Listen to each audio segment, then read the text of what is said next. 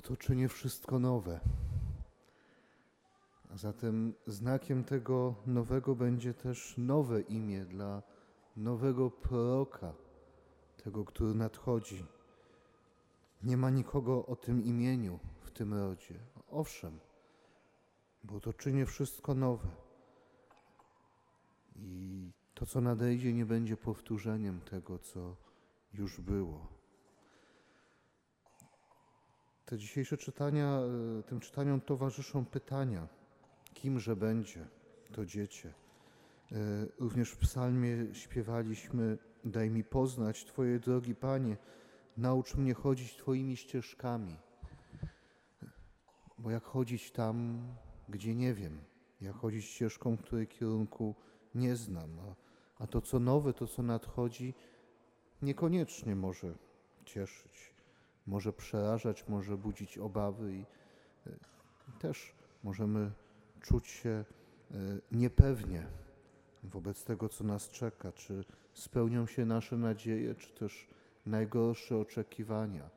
E, Wiele rzeczy może nas niepokoić, sytuacja w kraju, sytuacja naszych sąsiadów, sytuacja polityczna, prawna, ekonomiczna, społeczna i też ta mała sytuacja, sytuacja rodzinna, sytuacja w pracy, e, sytuacja w naszym kościele, w naszych wspólnotach. Zadajemy sobie różne pytania e, i wiemy, że kiedy za rok spotkamy się tutaj e, o tej nieludzkiej porze ze świecami, wpatrzeni w blask świecy Matki Bożej,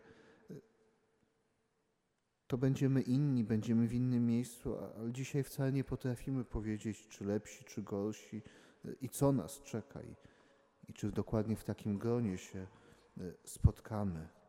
E, I na te wszystkie niepewności Bóg udziela jednej mm, odpowiedzi. Ja będę z wami. Przyszłość nosi imię Boże.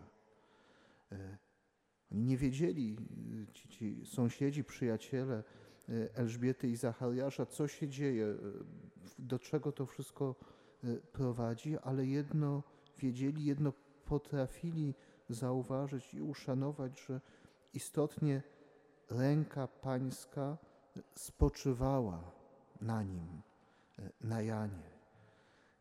Ręka Pańska, opieka Boża spoczywa na naszej przyszłości. Przyszłość należy do Boga. Przyszłość, tak jak i przeszłość, jak i dzień dzisiejszy, ma Jego imię. Jesteśmy w Jego rękach. I to jest to jedno najważniejsze, co musimy wiedzieć. Jedno najważniejsze, co wobec tych niepewności wystarczy nam wiedzieć.